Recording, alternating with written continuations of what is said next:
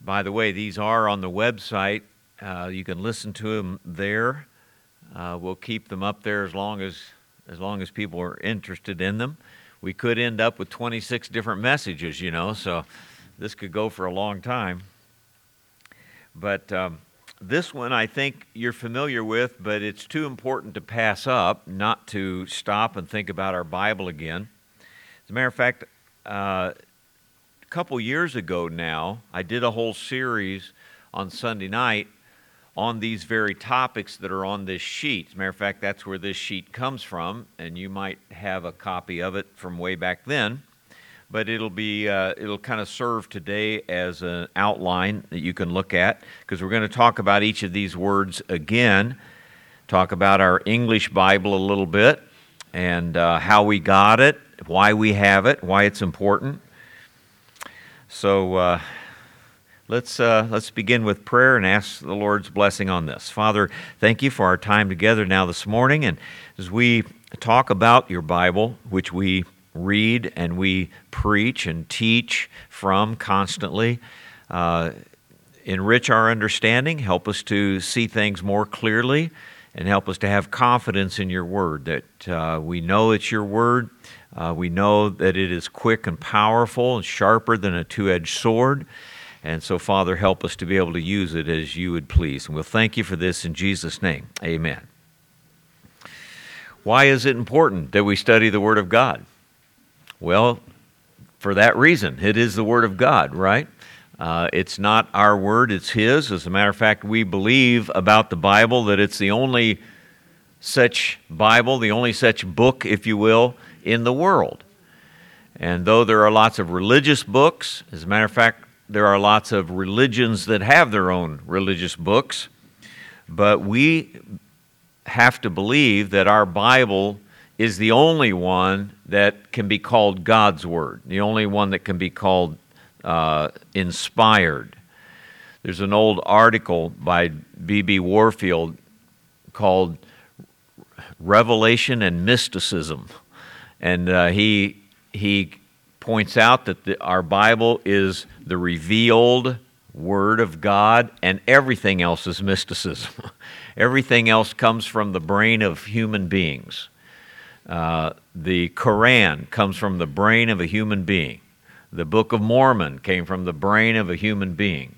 Only this book is the only thing in the world that came from the hand of God and not from the brain of a human being. When you think about it, we have a revelation from God here, and everything else outside of that book uh, that has been written and published and so forth is all humanism. It all comes from what man can come up with. Sometimes it's pretty good, and there's a lot of good books and a lot of the good things to read, and a lot of lousy things to read. So that's why we feel it's important, and we, we kind of renew our knowledge about it uh, as we go along. Uh, on your sheet that you have here that we handed out to you, uh, Joan and, and Gordon, did you get one of these? Okay. Um, these words along the, the left side, you remember, is kind of the outline that we use when we talk about God giving His Word all the way up to today when we read it and the Holy Spirit illuminates these things to us. Let me, let me go over this chart with you just again. Uh, it's been a couple years maybe. So you're, you're familiar with what I'm doing with the little X's and the lines on there. In our time frame of the world itself, we can go all the way back to Adam, right? And the only one of these five words, or six words I have here, that, that, that began with Adam is that God was revealing things to Adam. Adam didn't write anything. Uh, the, the Bible, though it contains uh, a record of what God said to Adam, Moses wrote that, right? So we have revelation back to Adam. Whatever God said to him in the garden when they walked and God talked to him, those are God's words. But they were not written down until Moses. So the second word, inspiration, has to do with when things began to be written down. That's when inspiration started, of course, because Moses is now writing, and the writing that he is doing is being inspired by God. Uh, that begins with Moses, even though Moses was talking about or letting us know what God said to Adam. Now, Revelation then will only go to the last book of the Bible because we believe that God has not revealed himself in miraculous means since then. And we'll talk a little bit uh, about Revelation in a minute because there's general revelation that goes on. But uh, we're talking about here the Scripture itself.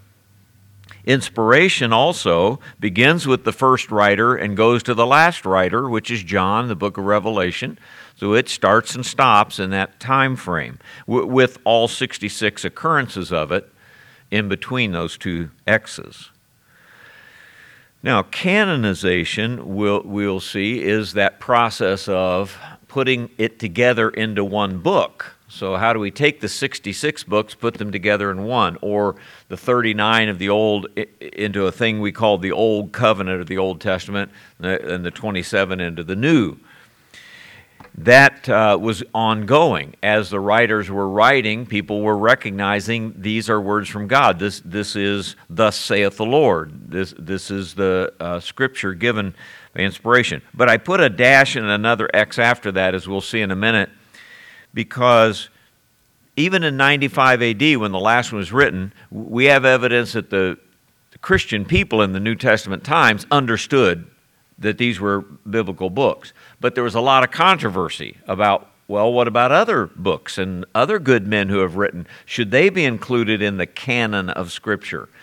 And that controversy went on for a few years after that until it was settled. Okay, we'll talk about that. Now, preservation is the fact that you still have God's Word in your hand, and, and we have it, and so uh, that we bring that up to today or to any day uh, that believers live on this earth. Now, the translation of it from the original languages into our languages, and there have been many, uh, also begin uh, when we, we had those books and they needed to be put into another language. So, right away, they were being copied, translated, and made available to people of other nations. That goes on till today. Now, illumination is the work of the Holy Spirit on the believer's heart and mind as he's reading the Word of God to help him understand that. So that would take place from the first time it was written, when the Old Testament Jews, Israel, had the books of Moses, the Torah. They were reading it, studying it. The Holy Spirit was helping them understand it. So it would go from Moses and it would continue today because what we're doing this morning and what we will do throughout today, and believers all over the world will do today, is study God's Word and ask the Holy Spirit to help them understand it. Okay? So that's what that chart is for. That's what those lines and X's are for. But also, uh, uh, just serves as an outline for what we're doing today. So let's talk about Revelation first. It makes sense that God would reveal himself to us, right? Uh, if God has not done that, uh, then what would we know? How would we be saved? How would we even know our own need? Uh, the deist would be right, who said, you know, God created the world and then took his hands off of it and didn't deal with it since then, just kind of let it go. Or maybe the evolutionist would be, would be correct. We wouldn't know, actually. But God, being a loving God and loving us, has made himself known to us. That is, that is an important and unique thing. Uh, whether that was Adam back in the garden, or whether that was Israel and the prophets giving prophecies to them, or whether it's the Bible writers, or especially whether that's God come in the flesh to reveal himself to us. All of these things are revelations from God. Now, the theology books will divide it into two main categories, if you remember. What are those? Anybody remember? You'll, you'll remember say as soon as I say it. General and specific. General and, and special, sometimes it's called. What is the difference between those two? Well, general revelation are those things that anyone in the world would know. You don't even have to have a Bible to understand some of God's general revelation, right? What is general revelation then? What's, what's an example of it? Creation, of course. And uh, uh, we, we can go back to Psalm 19 for the heavens declare the glory of God, and the firmament showeth his handiwork, or Romans 1, where the invisible things of him are from the creation of the world are clearly seen. So, uh, that's true. From the very beginning, then, uh, human beings have been able to look at the world around them and say, there must be a creator. There must be something out there that made this. Uh, only those who uh, are still searching for the other half of their brain are trying to realize that all of this came from nothing. But people have always recognized that. So there is the, there is the revelation from nature, from the creation. Then uh, another uh, form is the human being himself or herself. In other words, we're made in the image and likeness of God, right? So we, we are different from the other created things on the world. And we begin to look at human beings and the way they think and the way they're made, the, the way uh, we relate to God. And that's a general revelation. Every human being has this ability because every human being is made in the image of God. And um, this uh, general revelation then began at the very beginning and goes to today. Now, it's not, it's not infallible from our side. that is, as we read it, human beings have interpreted it many different ways, right? As a matter of fact, that's why you have evolution, because some man made in the image and likeness of God looked at all of that and came to the conclusion that there wasn't a God, that this came by chance and time and so forth, whether that's Darwin or a number of other people. So we can be fallible, we, we can misread it. Uh, or sometimes we can uh, think that God did a certain thing and he did it differently. In other words, there are people who believe in God. Some believe that the flood of Genesis was only local, and others believe it was universal. Of course, we take the universal view because we think the Bible's pretty plain about that. But uh, look at the fossil record and the continents and the mountains and the seas, and we have general revelation that way. And people can come to different conclusions. But general revelation is really not what we're talking about today. We're talking about special revelation. As a matter of fact, one part of special revelation. So, under the special revelation, you have three or four different categories.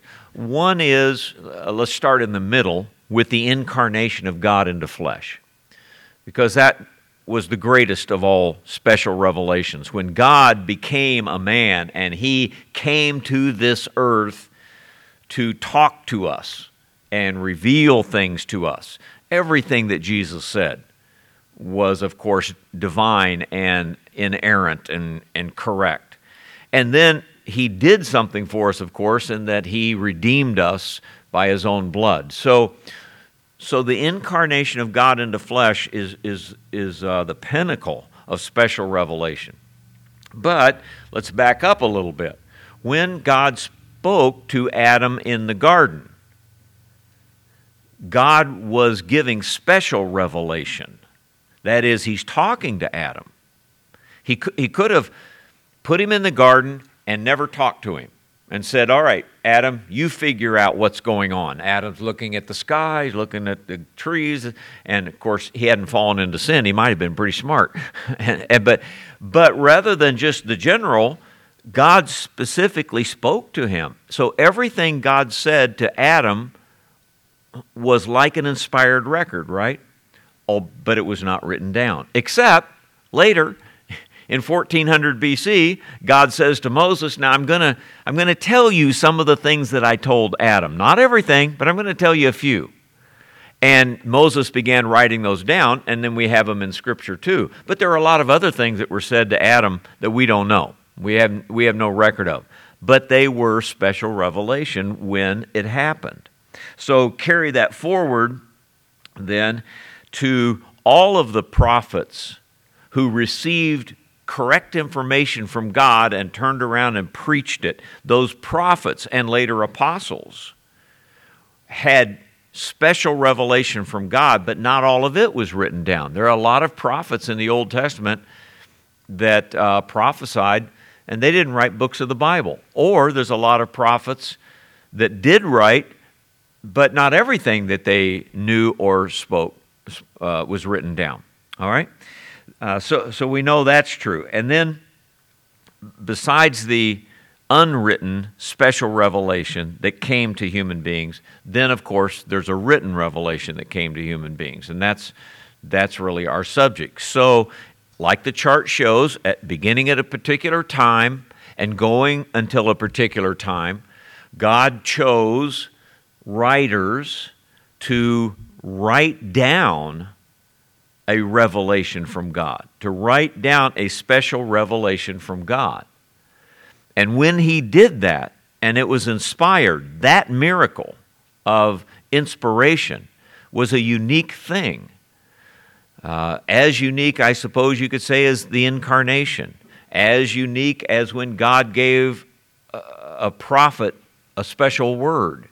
That's why we today who believe that these things have ceased, that is, the special revelations of God ended in 95 AD, when we hear somebody stand up and say, Well, God gave me this vision, and they're, ta- they're not talking about just a good idea, they're talking about God gave them specific information, or somebody claims to be a prophet. Now we have people in the 20th century who are claiming to be apostles again. Matter of fact, right here in Kansas City. Uh, so they are latter day apostles. And uh, we say to them, not so, unless the miracle of special revelation is still continuing, and it is not. We believe it ended when the scriptures were done, and at that point, there are no more prophets, there are no more apostles, and there's no more scripture being written. Okay? All right. So, a definite beginning and ending. So, revelation, where would we be without it? Not very far. We need it. Secondly, is inspiration. And uh, by the way, um, here I, I'm letting you keep your Bible closed. Ah, not good. So, go with me first to 1 Corinthians chapter 2 before we leave Revelation. And here's a great two verses that you know Revelation 2 9. As it is written, Eye hath not seen nor ear heard, neither have entered into the heart of man the things which God hath prepared for them that love him. How would you know about God? It doesn't enter into your mind this special revelation. It doesn't come from you. But verse 10 says, But God hath revealed them unto us by his Spirit. Revelation. Okay? And this Spirit searches all things, even the deep things of God, and brings those things to us. Now, go on over to, uh, of course, the most well known verses, is 2 Timothy 3 and 16, 15 and 16. This uh, is the classic inspiration verse, and right, rightfully so. We can also go to 2 Peter 1.21. But in, in 3.16, 2 Timothy 3.16, all Scripture is given by what?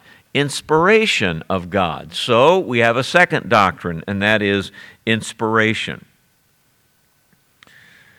In that verse in 2 Peter 1:21, the prophecy came not in old time by the will of men, but holy men of God spake as they were moved by the Holy Ghost.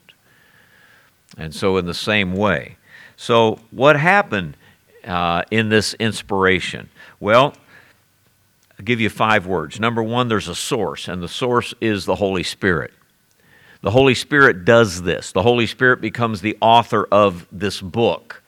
And so this verse tells us it is God breathed, meaning uh, the Spirit of God came upon these, as Peter says, moved along by the Holy Spirit the, the second word is the instruments. Besides the source being the Holy Spirit, the instruments become human beings.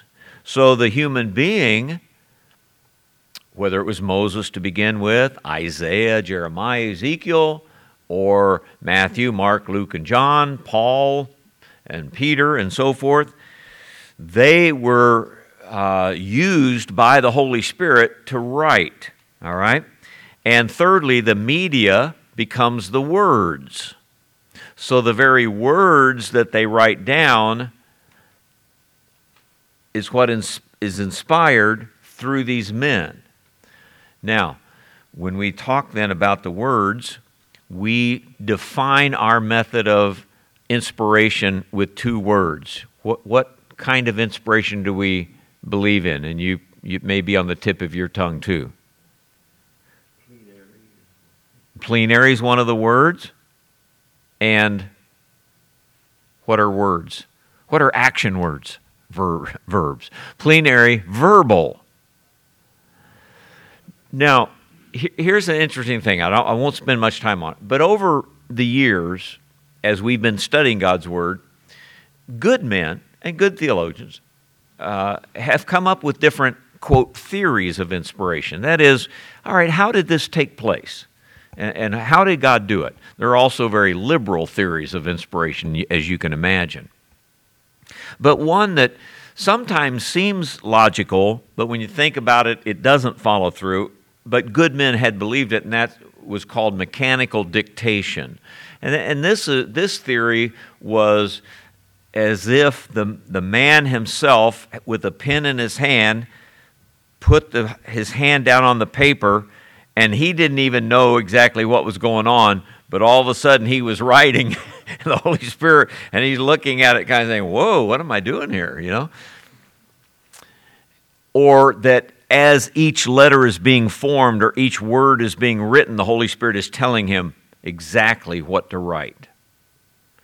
It sounds logical, doesn't it? Because in the end, we are going to say that every word, as a matter of fact, every letter of those original writings is exactly what the Holy Spirit wanted. So that theory sounded pretty good. Matter of fact, in our lifetime, the probably the most well-known person who believed in that was uh, John R. Rice. How many of you ever heard John R. Rice speak? I did a number of times in person. Fine old man, just m- would move you by his preaching and his writings too. But he he believed in this dictation theory. But generally, and by the way, then you, you go to the other side, which are the liberals.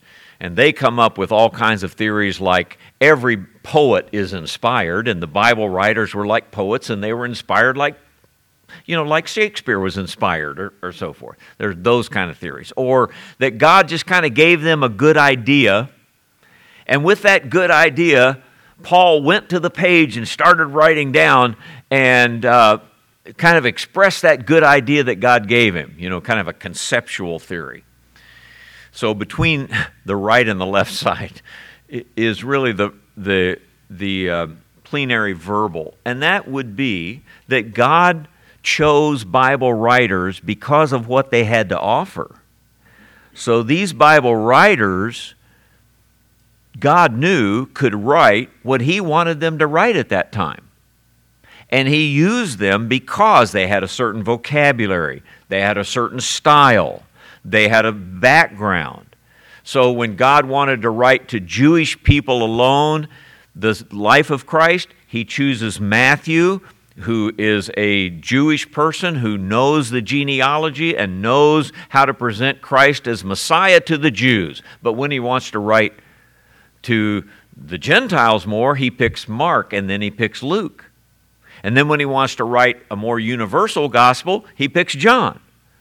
So he picks the writers according to what they're going to write and according to their vocabulary, and he uses that background and uses that vocabulary so that when they write, it is exactly what he wanted, but the human element is always there. Okay? Now, Luke chapter 1, by the way, is probably the greatest expression of that, uh, the way he did it, as Luke, being more Gentile, if he had any Jewish blood in him at all, notice how Luke begins his gospel then. For as much as many have taken in hand to set forth in order a declaration of those things which are most surely believed among us, even as they delivered them unto us, which ha- from the beginning were eyewitnesses and ministers of the word. You know what he said there? I wasn't an eyewitness of the life of Christ. I went to eyewitnesses and researched and heard what they had to say. Here, here's a Bible writer saying, rather than God just giving me every detail and I sat down and wrote it out, I had to do my research. But when I sat down to write it, it was God's word to the very letter. Okay? So it seemed good to me also, having had perfect understanding of all things from the very first, to write. And so he realizes that what he's writing is also from God. All right? So uh, we have, we have uh, plenary means, when we say plenary, we mean all of the Bible. So from all of the Bible writers, from Moses' first writing to John's last words, all of it is equally inspired. You may not like to think so, but the genealogies are just as inspired as John 3:16. Every word is what God wanted. Verbal means that it's inspired to the very words. As a matter of fact, the jot and the tittle, as Jesus said, not one jot or tittle will pass from the law. The jot is a Hebrew, the smallest Hebrew letter, yod, is like our Y. And the tittle is the, is the little markings that hang on the Hebrew letters to tell one from the other. Like uh, you, if, you, if you wrote an English V and an English Y, you would only know them apart by the little thing hanging at the bottom of the Y, right? The Hebrews would call that a tittle, uh, and they, their squares were very blocked and they made those blocks with different little th- corners on them. So Jesus is saying not one yod or one tittle of the little letters will pass till all things are fulfilled. So when these writers wrote, it, the, the very letters that they were writing are inspired. After all, folks, uh, how do you make a, how do you make a, uh, a word? You make it with letters, right? You can even misspell it, right? And in those languages, how you spelled depend, made the difference between uh, present, past, and future, made the difference between first person, second person, and third person. I mean, all of that is, is how you spell the word. And God wanted all of those verb tenses and all of those kinds of things built into it so it had to be spelled correctly to the very letter. How do you build sentences? Well, then you take those words and you make, you make them into a complete thought, right? We call a sentence. And he did that. How do you build then a paragraph with a bunch of those sentences? And how do you build a book with a bunch of those paragraphs? And that's how God did it. So, plenary verbal inspiration. That's very important for us to, uh, uh, to know because we're claiming only this book had that. Only those original writings of this book had that. All right? The substance, if I have a fourth word under inspiration, the fourth word would be substance, and that is it's truth. We've had a battle in our lifetime over inerrancy or infallibility, where some would say, well, okay, it's all inspired, but that doesn't mean it's all truthful. that doesn't sound right to our ears, but to their ears it did. That, uh, you know, maybe when the Bible speaks about faith, it's true, but when the Bible tries to speak about science, it may not always be true. Or when the Bible tries to speak about history, maybe that's not always true. And we say, no, whatever God wrote is true. And even if it seems to contradict what the scientist says, go with the Word of God because in the end that will prove to be true, as we've seen in the last hundred years over and over again in archaeology, in creation, in various different things. The last word I would use is frequency, and that is that it only happened once. But, but understand what I mean. It happened 66 times. but from Moses to John, is a start and a stop, and that is not going to happen again. So, inspiration was a miracle, sure, over a period of 1,500 years by 66 different, well, not 66 different authors, but 66 different times. And then it was done. It didn't start before that, it didn't go beyond that. Now, the fact that we believe that uh, 1 Corinthians 13, whether there be prophecies, they shall fail. Whether there be knowledge, it shall cease. And tongues will pass, will stop also and pass away.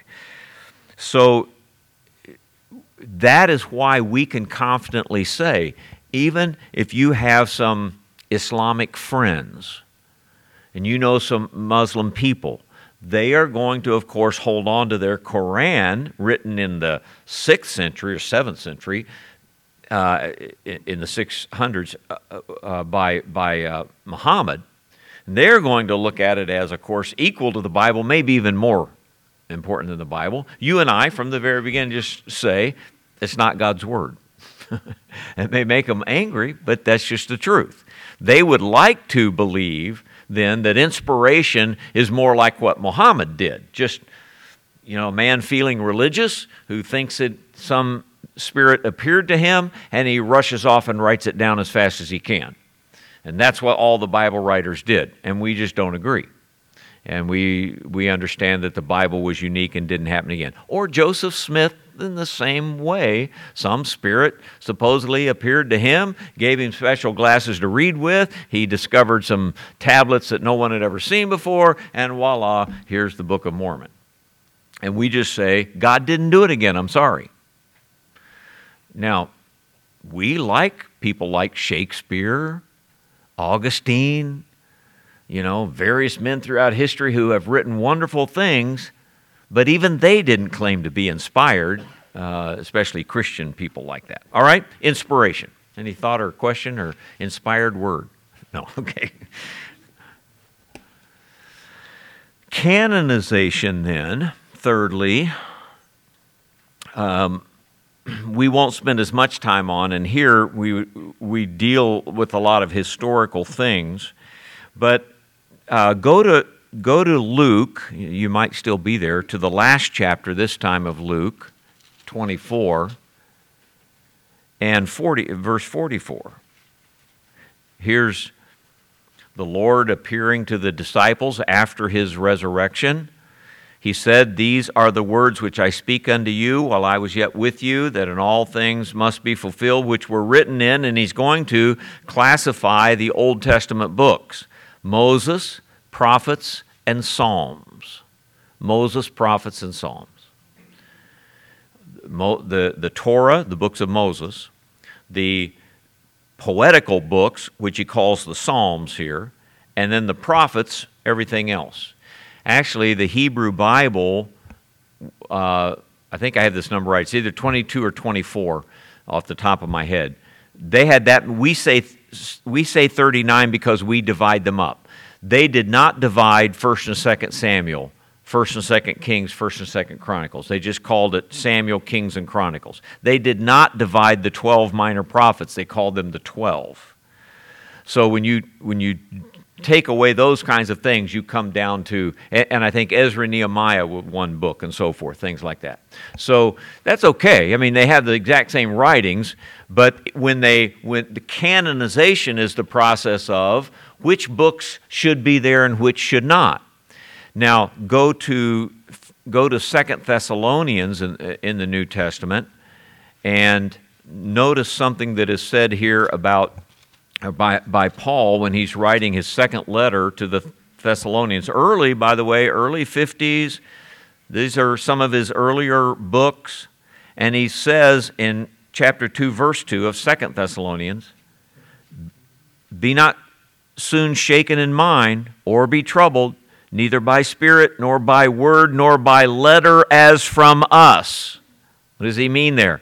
There are some writing epistles and saying that they're from us, but they're not from us. They're forgeries. They wrote them and put the name on them.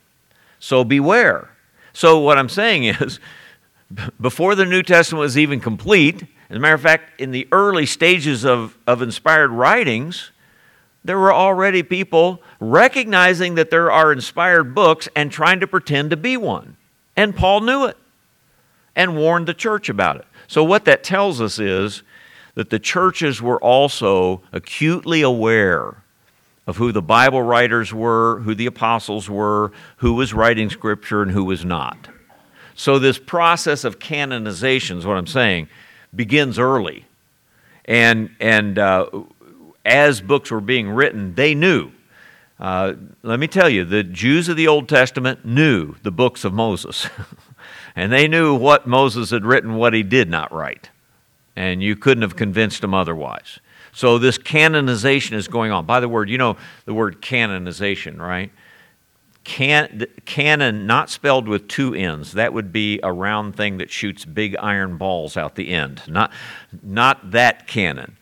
But a cannon, canon is the word, is a straight edge, a line.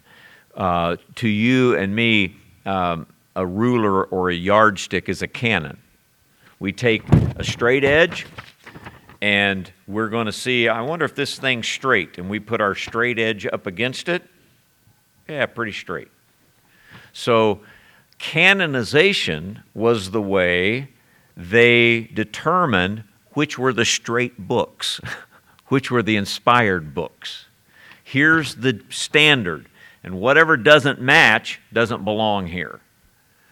And so, if it's not written by an apostle, if it's not, if it if it contradicts all other inspired writings, uh, if it's done in a, in a way that no one knows or from somebody that no one knows, then it was rejected.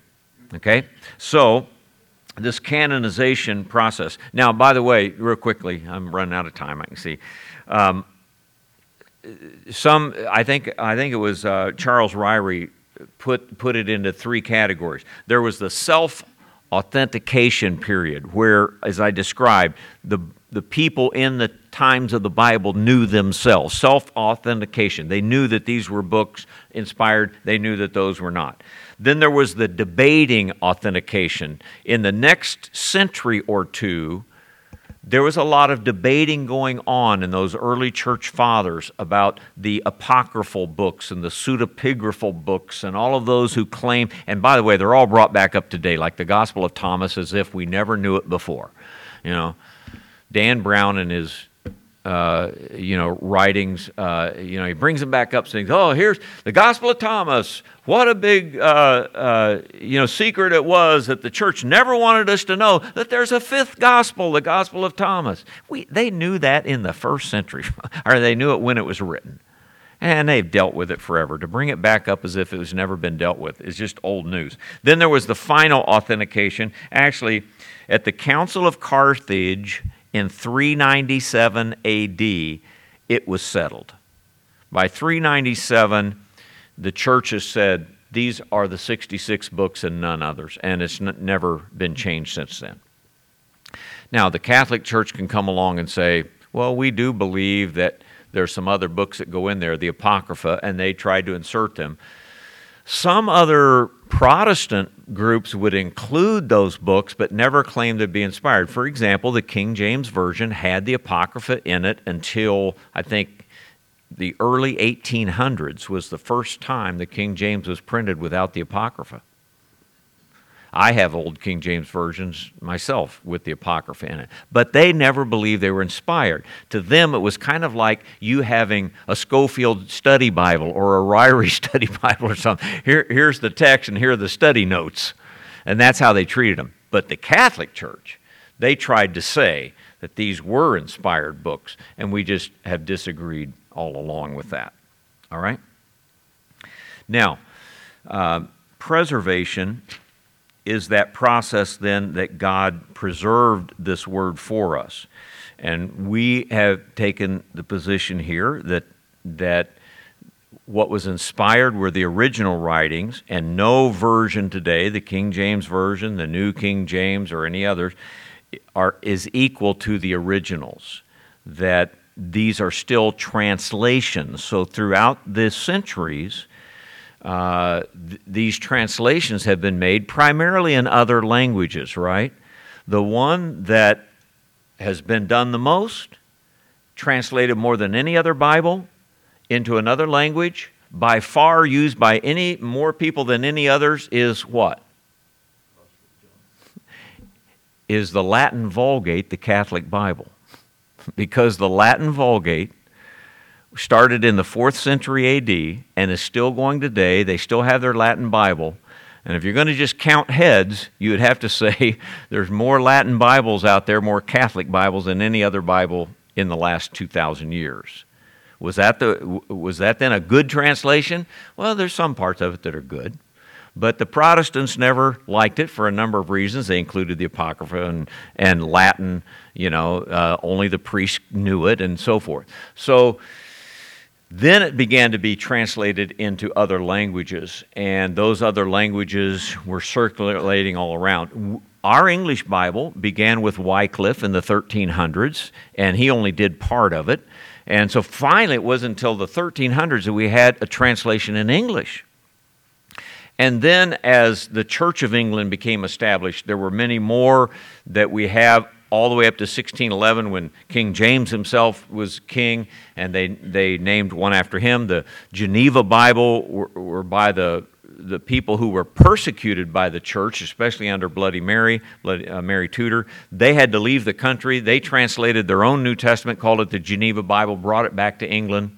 When the pilgrims left in 1620, they made a rule that the only Bible you can have on board this boat is the Geneva Bible from Geneva, they did not want a Bible with the King of England's name on it because he was running them out of the country. and so, interesting about our English Bible. But uh, the fact is, no matter the circumstances, a translation can be good or not so good. It can, it can even be done by people that aren't so good, and they can do a good translation. As a matter of fact, a lot of the Catholic Bibles are good Bibles. Our, our difference with them is not always their translation of it, it's their interpretation of it, right? You can take a Catholic Bible and lead somebody to the Lord. I mean, you can take a Catholic Bible and read it and be blessed. But done by people who didn't even know Christ as Savior, if they're good scholars. So, uh, throughout there, there are some good, there are very good ones. The King James Version is a very good translation. I love it. I still use it because I like Old English stuff, you know, and, and I, I like the way it is. I like the, the poetical value to it and the historical value to it. The New King James Version is a very good, uh, read, more readable version of the same thing. And then there are others today, New American Standard. The NIV is still a pretty good version. The ESV is a newer one and a very good one. So as good men do a good job of translating, it's a good translation. And if that translation faithfully translates for us the meaning, it's not going to do it with an inspired word. A translator has to write down an English word for a Greek word. And that is not inspiration. If he claims it's inspiration, it's heresy. But he writes it down, and if if it's a good word that translates that, that Hebrew or Greek word, then it's a good translation. And we can say this is the Word of God because it is giving you the meaning of the original writings. Understand? So that's kind of where we draw the line. It has to be a faithful translation, it has to faithfully give you the meaning of what the original writer was writing. But we don't quibble over. Uh, you know, that it has to be this version or that if they're faithful. And in some places, the King James Version, uh, there are a couple words we quibble over. You know, some of them are just outdated. And if they're outdated words, sometimes we may not always get the meaning we need from it. The, uh, you know, the NIV uh, is a good translation, actually very good on the deity of Christ but it's a dynamic equivalent, is what they say. They kind of say, well, here's the way they would say it in the first century. How would we say it in the 20th century? Because this was made back in the 60s. How would, we made how would we say it in the 20th century? We'd say it like this. And they sometimes put it down like that. I don't like that part of it Because then, rather than just telling us the words, they're giving us a tran- uh, an interpretation, really. Okay? But when the but when Paul says in Romans 6 and other places in Romans, God forbid, should we sin that grace may abound? God forbid. Well, in the original language it was, may it not be. But can't you just see a, a, a 16th century Elizabethan judge saying, God forbid, you know, God forbid? Of course you can. It's a dynamic equivalent, you know, of what they would have said in the 16th century. So, uh, that's how God preserved it. And so, because God superintended that and watched over it, God did not preserve by miracle, He preserved by, uh, by His hand upon everything that happened. Uh, or you might say uh, that He preserved it with His providence. It's a providential preservation. Okay? So we have that. Then, last two words, real, quickly. Translation. Well, I, have actually talked about translation here. Uh, as it's translated well, it is a proper uh, expression of the Word of God or not. Illumination in 1 Corinthians 2.14, the natural man receiveth not the things of the Spirit of God, neither can he know them, because they're spiritually discerned. He doesn't have the Spirit of God. He can't read the Word of God and understand it. But when you've been regenerated by the Holy Spirit, He lives within you. He wrote the book, it's His inspired book, and He lives in you. And John says if, if that unction is inside you, you don't even need another man to teach you these things. The Holy Spirit is teaching you these things. Okay, illumination. All right, so we have to stop there. We're over time. So uh, we couldn't crowd it all in in 45 minutes, but uh, I hope it was all review to you. I hope this is just a kind of a refresher course to you of uh, a lot of detailed work uh, over the last 2,000 years that have gone into giving us uh, the Bibles that we have in our hands, and praise God for it all, really. All right, let's pray. Father, thank you for this uh, lesson that we've had and thinking again about your word and, and what a wonderful thing you did for us and how you, through your providence, have preserved it to us. And so, uh, bless it as we read it, bless it as we preach it, uh, as we proclaim it to a lost world.